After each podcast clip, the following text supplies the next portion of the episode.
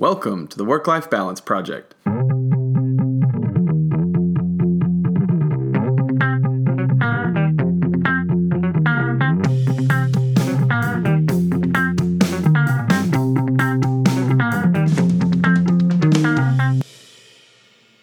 Welcome back to the Work Life Balance Project. In case you forgot, this is your host, Stephen Olson. We've been on pause for the last couple months, but I'm really excited to be back. This week's interview is with Alex Weaver. He's the regional sales director for Legrand North America. I'll let him do most of the introducing for himself. But let me just say up front that we're really excited to have him on the podcast, and he had some really good things to say. With that, let's get right to the interview. Alex, thank you so much for being on the Work Life Balance Project. We're really excited to have you. Thank you, Steve. I'm looking forward to it. Great. Can we just get to know you a little bit? Well, I live in Dallas, Texas, out kind of out in the country. I've been married for 15 years, and my role professionally is a regional sales manager. I'm overseeing sales in the western half of the U.S. So most weeks I'm hopping on a plane, going out to see customers. Wow. Uh, how long have you been with your company? Uh, the company I've been with this company for 10 years, and I came into the company through an acquisition. So I've been kind of in the same role for, for a number of years, um, typically traveling. And so since the kids and families know me, I dad typically gets on a plane on a Monday and comes back later in the week. Huh. Yeah, that's quite the job. And so, and how many kids do you have? I've got two boys. Uh, they're close in age, 12, and a 13 year old that's almost 14. That's awesome. Tell me a little bit about how you met your wife and and got married and all that. Well, we met in Kansas. I grew up in the Northeast and went to graduate school out in Kansas and we were together in graduate school and started dating off and on and then finished up school dated off and on and now we've been married for 15 years. And i've been living in texas i think i'm up to a little over 17 years now. Gotcha. So do you feel like a native texan? I do. Yeah. By this time yeah your blood's thinned out from the heat and the cold starts to bother you. Yeah I, I feel you and is she from texas as well no, she grew up in Kansas. She grew up on a farm in Kansas. So I mentioned that we live in the Dallas area. We're more on the outskirts, so we've got a little hobby farm with a bunch of animals and critters that uh, keeps her busy. That's where her passion is. Gotcha. Yeah, tell me about that. You've told me before about how many, what animals you have and what you have going on.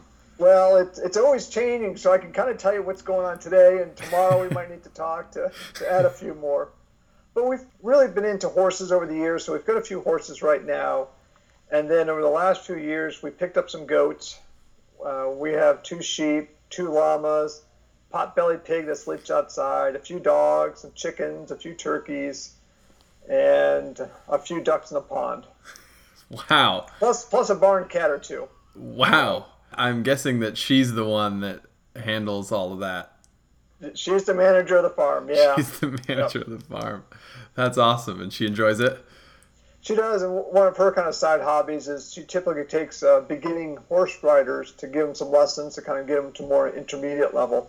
Oh, cool. That's one of her passions. That's great. So we hear the words work-life balance get thrown around a lot, and it sounds like you have a ton going on in your family and at work, and you're a sales director, so you're gone a lot. So, what does work-life balance mean to you? How how do you define that? It's it's a hard one. I think sometimes maybe it's easier to to look at when it's not in balance. And and to me, the signs there are obviously stress, being short with one another, whether it's within the family environment or, or at work, things just kind of stress you out. Obviously, we've got a lot going on, and I think one of the things over the years I've caught myself is the kind of monotony of the day. You get too much caught up in the daily grind and lose sight of the, the important things, the priorities in your life. So those are the things I've been trying to be cognizant of over the years and try to be sensitive to both for myself as well as my wife and, and then our relationship with our kids. Does any particular experience come to mind when you think about a time that it was out of balance? Oh, there, yeah, there surely has been. There's been seasons where between work stress or just life stress is getting to you. I'd say one of the, the tools or techniques I, I try to think about because we can we can always kind of scratch on a piece of paper things you want to do this year resolutions. I spend more of my time now of things I'm not going to do. because to do something, I've got to give up something else. And so, what are lower priorities? And so I can kind of protect things that I think are more important, whether it's family time or work time, or I try to go out and get some exercise and, and keep my head clear. So those are the things that a are priorities, and so the other things I got to really make secondary. Mm-hmm. So, what are some of the things that fall in the secondary category for you? Uh, you know, for us, we, we, we're a family that watches very little TV. If we want to go do something, it's much more trying to be outside, being outdoorsy, uh, either with the animals, even little things of just going for a walk. Right now, we've got five dogs, so we've got well, there's plenty. There's a dog to go around for every hand to hold. you know, th- things like that. It's it's more of what do we want to do, and so for me, uh, to me, there's little value add most of the TVs. I don't really watch much for, for movies. It's spending time and being outside and with the animals. I didn't grow up on a farm. I grew up in suburbia. Uh, it's it's interesting because it's it really slows you down, and a typical week, Monday through Friday, I'm hopping on an airplane and going into meetings and meeting people. But most folks probably have dogs, have dogs or cats over the years, and uh, even basic house animals. You know what you got within the first few minutes. There's a there's a truth and honesty within them, and that's being around the animals. It's just it's very simplistic. It's very straightforward and I'd, I'd, also say that that is my wife's kind of pitch of saying, uh, you know, the world's starting to move very fast. She wants to have a little small farm, and now that we're going to have some kids, it's a great way to teach them to raise them up. And you know, I bought into that. But what I also realized I bought into are some really neat neighbors. Hmm. That the people that value animals and spend a lot of time outside, they have very similar values as us, and so some people to rely on and just have strong beliefs in what they believe in and a willingness to help others. There's a real sense of community in, in, in this metropolitan of Dallas Fort Worth. Yeah, that's really interesting. So I imagine all of this has sort of evolved over time. And I think you can offer a really interesting perspective because a lot of the people that I've interviewed on the podcast previously have been at a, at a slightly earlier stage in life. They have younger kids still and so they're working with some of the the nuances of just trying to be there so that the kids can survive but now you're at this yeah. you're at this you've, you've sort of evolved over time and you're at this level where your kids can get along more or less without your direct supervision all the time but now is when you get to really build some meaningful time with them that they can contribute back and forth so how how has that evolved? You know, how was it at the beginning when you had little children and you were on the road all the time, and then how has that evolved over time? Well, I think you're appropriate. It's when the kids are very little, it's just keeping them healthy and clean and safe. You know, it's, it's kind of the basics there. And now that my wife and I can sneak out of the house here and go across town to pick up some errands and leave the kids alone, little things like that. But I, how it's evolved, I think, is, you know, they're, they're small adults. You can have real conversations. We can we can talk about whether we see something on television or in a social environment, and, and decipher what they saw and talk about people and the, how the interaction was, and just trying to teach them to grow up to be responsible adults and, and being sensitive to the environment you're in. I don't I wouldn't think it's a smooth transition. There's just periods where you you you maybe get caught in, in a style of parenting or um, a philosophy on how to raise the kids, and then one day you got to kind of sit down and stop and really evaluate that. Man, there's probably a better way to do it, either because the kids has matured to a different level, or maybe you're not the best parent and you can learn a different tactic. So I, I it's yes, it's changed over over time, uh, but it's probably a lumpy. It's not a smooth transition. There's times where you're gonna you gotta sit back and realize, man, that, that didn't really work, and and then of course we got two kids, so their personalities are different. Their right. approaches are different. They have different level of sensitivities. So it, it's just kind of gathering that and and figuring out. And I'd say the other key is is good communication with your partner. It's figuring out because uh, we as two parents, we our, our approach is a little bit different, and trying to communicate more on how to treat each child that that seems to be optimum for them to learn in, in a positive environment. Yeah, I like that. I mean, clearly it's it's a two person effort. You need to be aligned with the priorities of your spouse and and both of you need to be aligned in what you think is best for the kids. Uh, Fortunate to marry a very strong woman that's very independent. And that allows me to leave the home and and she's she's mom and dad when I'm not around for, for quite a while. Do you think she, she was always like that, or do you think she sort of grew into that role knowing that you'd be gone all the time? Oh, even when we were dating, I was traveling. I've always had kind of either a field sales position where I, I manage a territory, and over the years it's changed. But right now, I'm, I'm covering multiple states uh, in, in, major markets, so it's it's pretty typical. I'm, I'm gone three weeks out of a month, maybe four when it's real bad, and ideally it's two weeks. Hmm. So she's really most of the time she's the primary caregiver, and so she kind of sets the structure. And then my job that I try to uphold is when I'm home to be rested enough to give her a little bit of respite when I can, as well as being more engaged with the kids. But yeah. that, that's, that's that's the tricky part. It's it's tricky in the sense that traveling wears you down, and meetings and workload trip wear you down. But you got to come back and try to be present for your family. What does that look like for you? What is what is being present? What what kinds of things do you do with them? It's not just doing that. I think for me, a lot of times I'm over the years, I, I've, I got into cycling and it's triathlons. And right now I'm doing some ultra triathlons. So that's very long distance running. And so when I run a few times a week, that clears my head. And uh, ideal Saturday morning, I'm getting up early, crack of dawn, going out running for a few hours, come back, have a big breakfast, shower up, and then I'm ready to be present.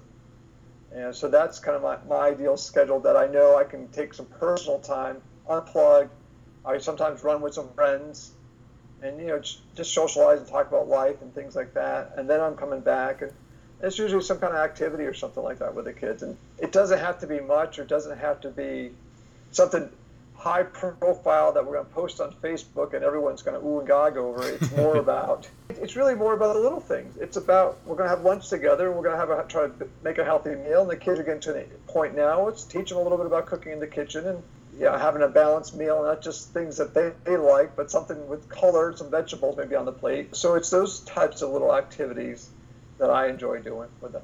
Mm-hmm. Yeah, that's really good. I like the focusing on the little things, not necessarily the large uh, social media attractive activities.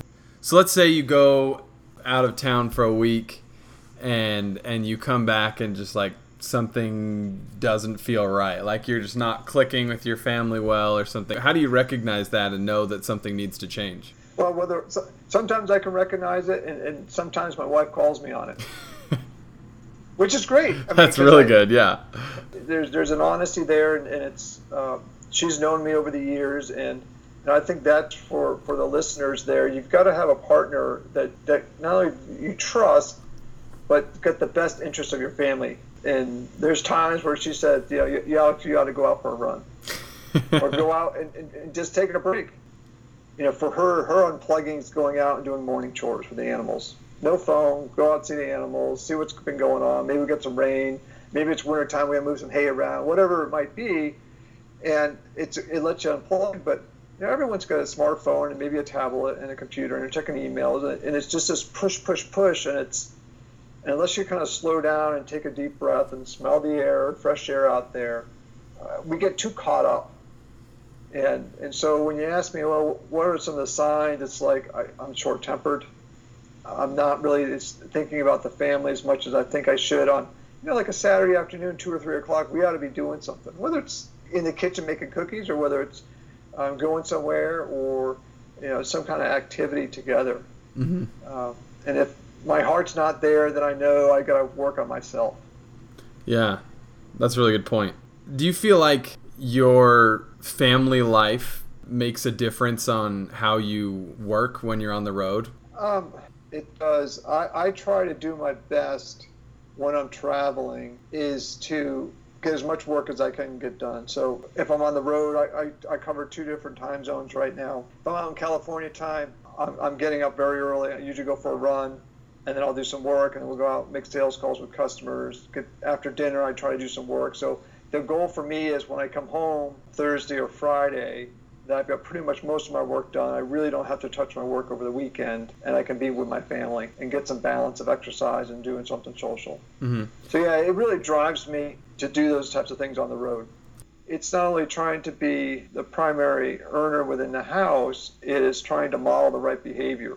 Mm-hmm. And goal, you know, a personal goal for me is that when the day's end, I got to feel proud of what I've done and accomplished for the day to put my head on the pillow. Yeah.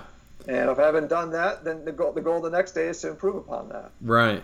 Yeah. One of the goals I, I think of this podcast in general is I want to sort of anecdotally make the argument that having a family impacts you professionally in a, in a positive way. I think it's foolish to say, oh, you can't be successful in your career if you have if you don't have a family, because that's obviously not true. So it's it's not about saying that you are, you know, more successful or more impressive as a professional if you have a family, but really I think it's about what is it about having a family that can make you a better professional? What are some of the ways that it impacts your professional life?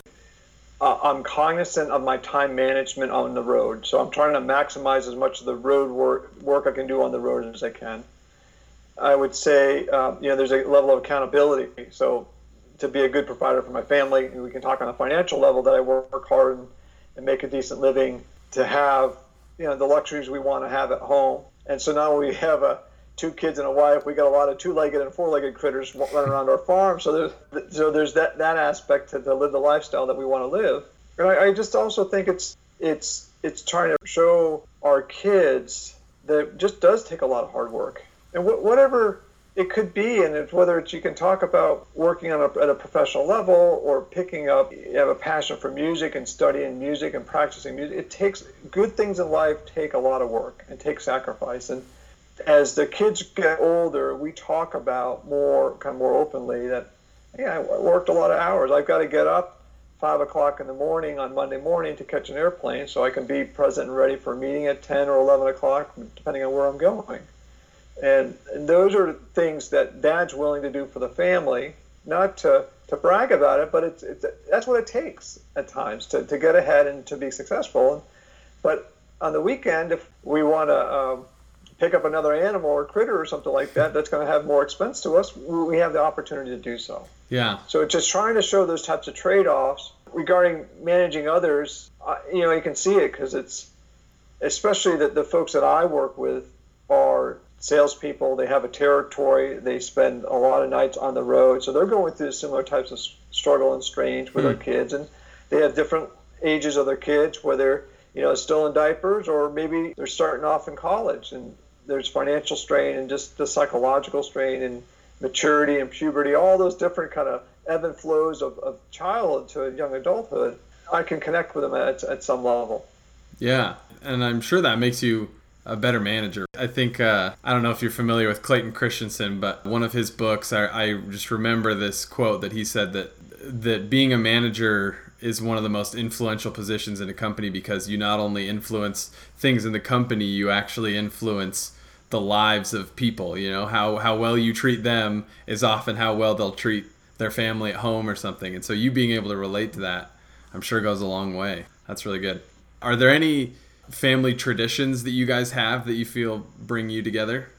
We, we do in a, in a broader, more extended family. We have some things around like Thanksgiving, around Christmas New Year's, um, th- those types of things.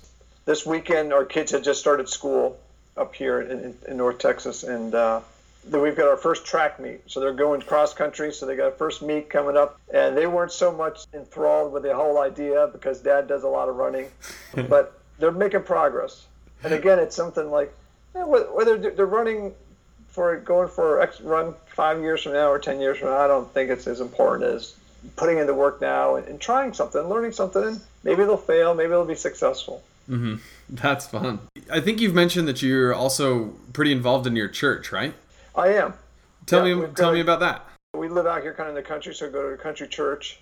Uh, one of my, my roles is the finance chairman at the church, so overseeing budgets and planning, kind of longer term planning of the church that's even more time that you give other places. How big of a commitment is that, and how does it impact your family? It's it's a commitment, but it's like you know you you look at your gifts and and numbers just make sense to me. I my background's in psychology and people and interactions of people is, is where my my educational background is. But working spreadsheets, working numbers, building budgets, building a plan is really become one of my strong suits over the years. And we were part of a church that uh, I was on the finance committee, and then we merged with another church in town, kind of get, get a little bigger, and I got nominated to, to run it. So hmm. um, it, it doesn't take a, a whole lot of, of time because we're, we're well run, we're, we're well disciplined, and and to me it's important. Again, it's important to get back. I feel like I have something to offer, and the church body still wants me around. So I'm enjoying what I'm doing and enjoying trying to contribute and giving back. That's really cool we have gifts, we have special skill sets that, that we're all kind of a little different. And you got to kind of figure what you have and, and give back or share some way. And that, that's one of the things I do. Um, it's important to me, it's important to our family to, to contribute. Yeah, that's inspiring. I like that a lot. So I asked this question to everybody. If you had to only give one piece of advice or, or one replicable strategy that you have in your family for managing the demands of your work and the demands of your family, what would that piece of advice be? I think it would be, you know, sit down with your spouse in a private area and really figure out what your what your priorities are, and start making a checklist of things you're not going to do, and and and be maybe the word militant might be too strong a word, but you got to be aggressive about things that are going to sneak up and suck up time and not add value to your life, whatever life you want to choose to live and how you want to live. But things that don't add value, that are going to be time sucked, or, or you know, we can always talk about you know, the neighbor or a distant relative or a distant friend that it's always very negative.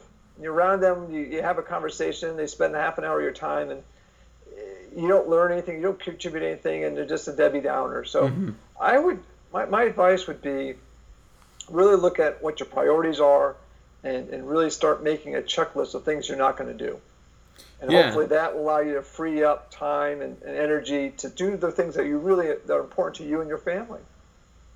I think that's really interesting that you give it in that order. You know, most people would say fill in your priorities and then everything else takes the other stuff. But I like that you say, you know, know your priorities but then evaluate the things that are going on in your life and point out the ones that are time sucks and figure out a way to get rid of it. It seems much more targeted to me. Figure out what it is that's not adding value to your life and pull it out. That's one of the things I've learned over over the years, and and maybe it's just the um, hyper media world we live in. Whether I want to get content off my phone or Facebook or Twitter or, or whatever, there's so much we can do and get distracted by it's too easy to get distracted. Mm-hmm. So the approach here is really kind of shielding away those little foxes that are going to come into the garden and and take things that are important of you. And you know, you know one or two foxes don't seem too obtrusive, but over time it's going to wear stuff away. And so you got to protect that. And that's that's what we're trying to do at our house. You know, both on the time and, and how we invest our, our energy. Yeah, just to push it a little farther, you've mentioned a lot of TV. Uh, what are some other time sucks that you've found that you've tried to remove? Limit stuff like on Facebook. You know, we, we do stuff as family, uh, doing activities. So we try to eat healthy here. You know, little things like when we make a, a meal at our house, we'll make enough. So, so we're a family of four. We'll make enough probably for 10 or 12 people, and we'll have leftovers next three or four days And yeah, by this third day, we're kind of getting tired of it, but it's a quick meal. And then we'll make another big batch. And so things like that, kind of food planning and, and menu planning, and, and, so that saves time. And also, we can start having a discussion. Okay, kids, you know, we're going to have more than peas and carrots for a vegetable today. What options do you, you know, we, we we give them a few options to choose from, so we can kind of do some of that. Yeah, that's really interesting. That's uh, I've heard that a lot of people gripe about meal prep time. It's not time that you really get to be with your family. So just knock it out all at once. That's a good it's a good strategy. Like I wanted to try to teach that. You know, it's it's uh, maybe the generations coming up. It's almost more of a lost art, but it's you know you kind of think there's a lot of science to it. How mm-hmm. you cook foods and different temperatures and you know things you can kind of try to be educational within the, the kitchen and responsible about heat and temperatures and don't burn stuff. Yeah. Yeah. There's always opportunity to teach. It's just like trying to slow down to to be mindful that we're not just doing a task, we're trying to raise an adult and model the right behavior. Mm-hmm. Yeah. Thank you so much for being on the podcast, Alex. I think you've contributed some really good insights about narrowing in on your priorities and getting rid of the the time sucks and and just your overall ability to be conscious of how much your family needs you both for financial aid and also just to be an example and things like that and being consciously aware of when you are balancing work and family well and when you're not i think is really helpful especially coming from someone who's on the road all the time. That's not an easy position. If you want to do a lot in life you, you need a good anchor because i think that's you know that's the key is well, i'm learning that just having a strong spouse that can be there for you. And they're not strong all the time because sometimes you got to be the stronger of the two. But it's totally true. You know, yeah, it's you know, been anchor as a as a spouse, and then you, you know you. Uh, I, I think you need a spiritual anchor as well, you know, to kind of keep you guided on what the right, correct direction to go. Stephen, thanks for the opportunity here. And, and by no means, I'm not perfect. You know, there's some weeks that I'm better, other weeks I got to get corrected, and you got to take a few steps backwards. But it's I think it's it's it's a learning process, and you just got to try to be sensitive of what you're spending your time on. Yeah, I think it's excellent advice, and it's true. Nobody's perfect, but I think if we all come together and share some strategies, we can learn from each other, and hopefully all be a little bit better every week. Thanks a lot for your time. I appreciate it. You're welcome, Stephen. Take care now.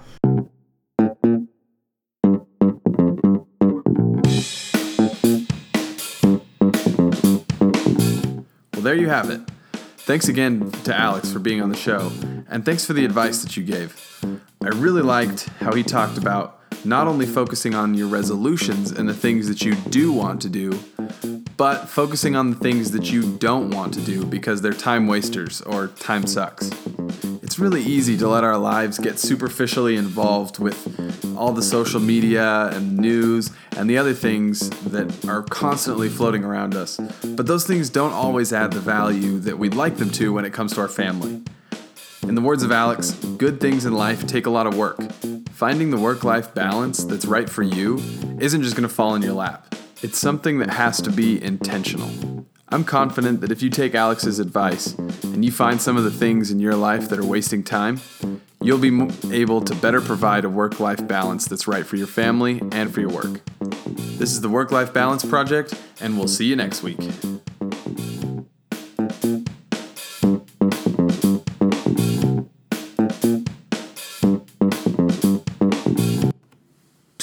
Hey everyone, thanks for sticking around. If you want to tell us about how you manage your work and your family, you can find us on Instagram at the Work Life Balance Project. We love hearing about how having a family drives you to be a better professional. Please don't forget to subscribe to our show. We'll be here every week wherever you get your podcasts.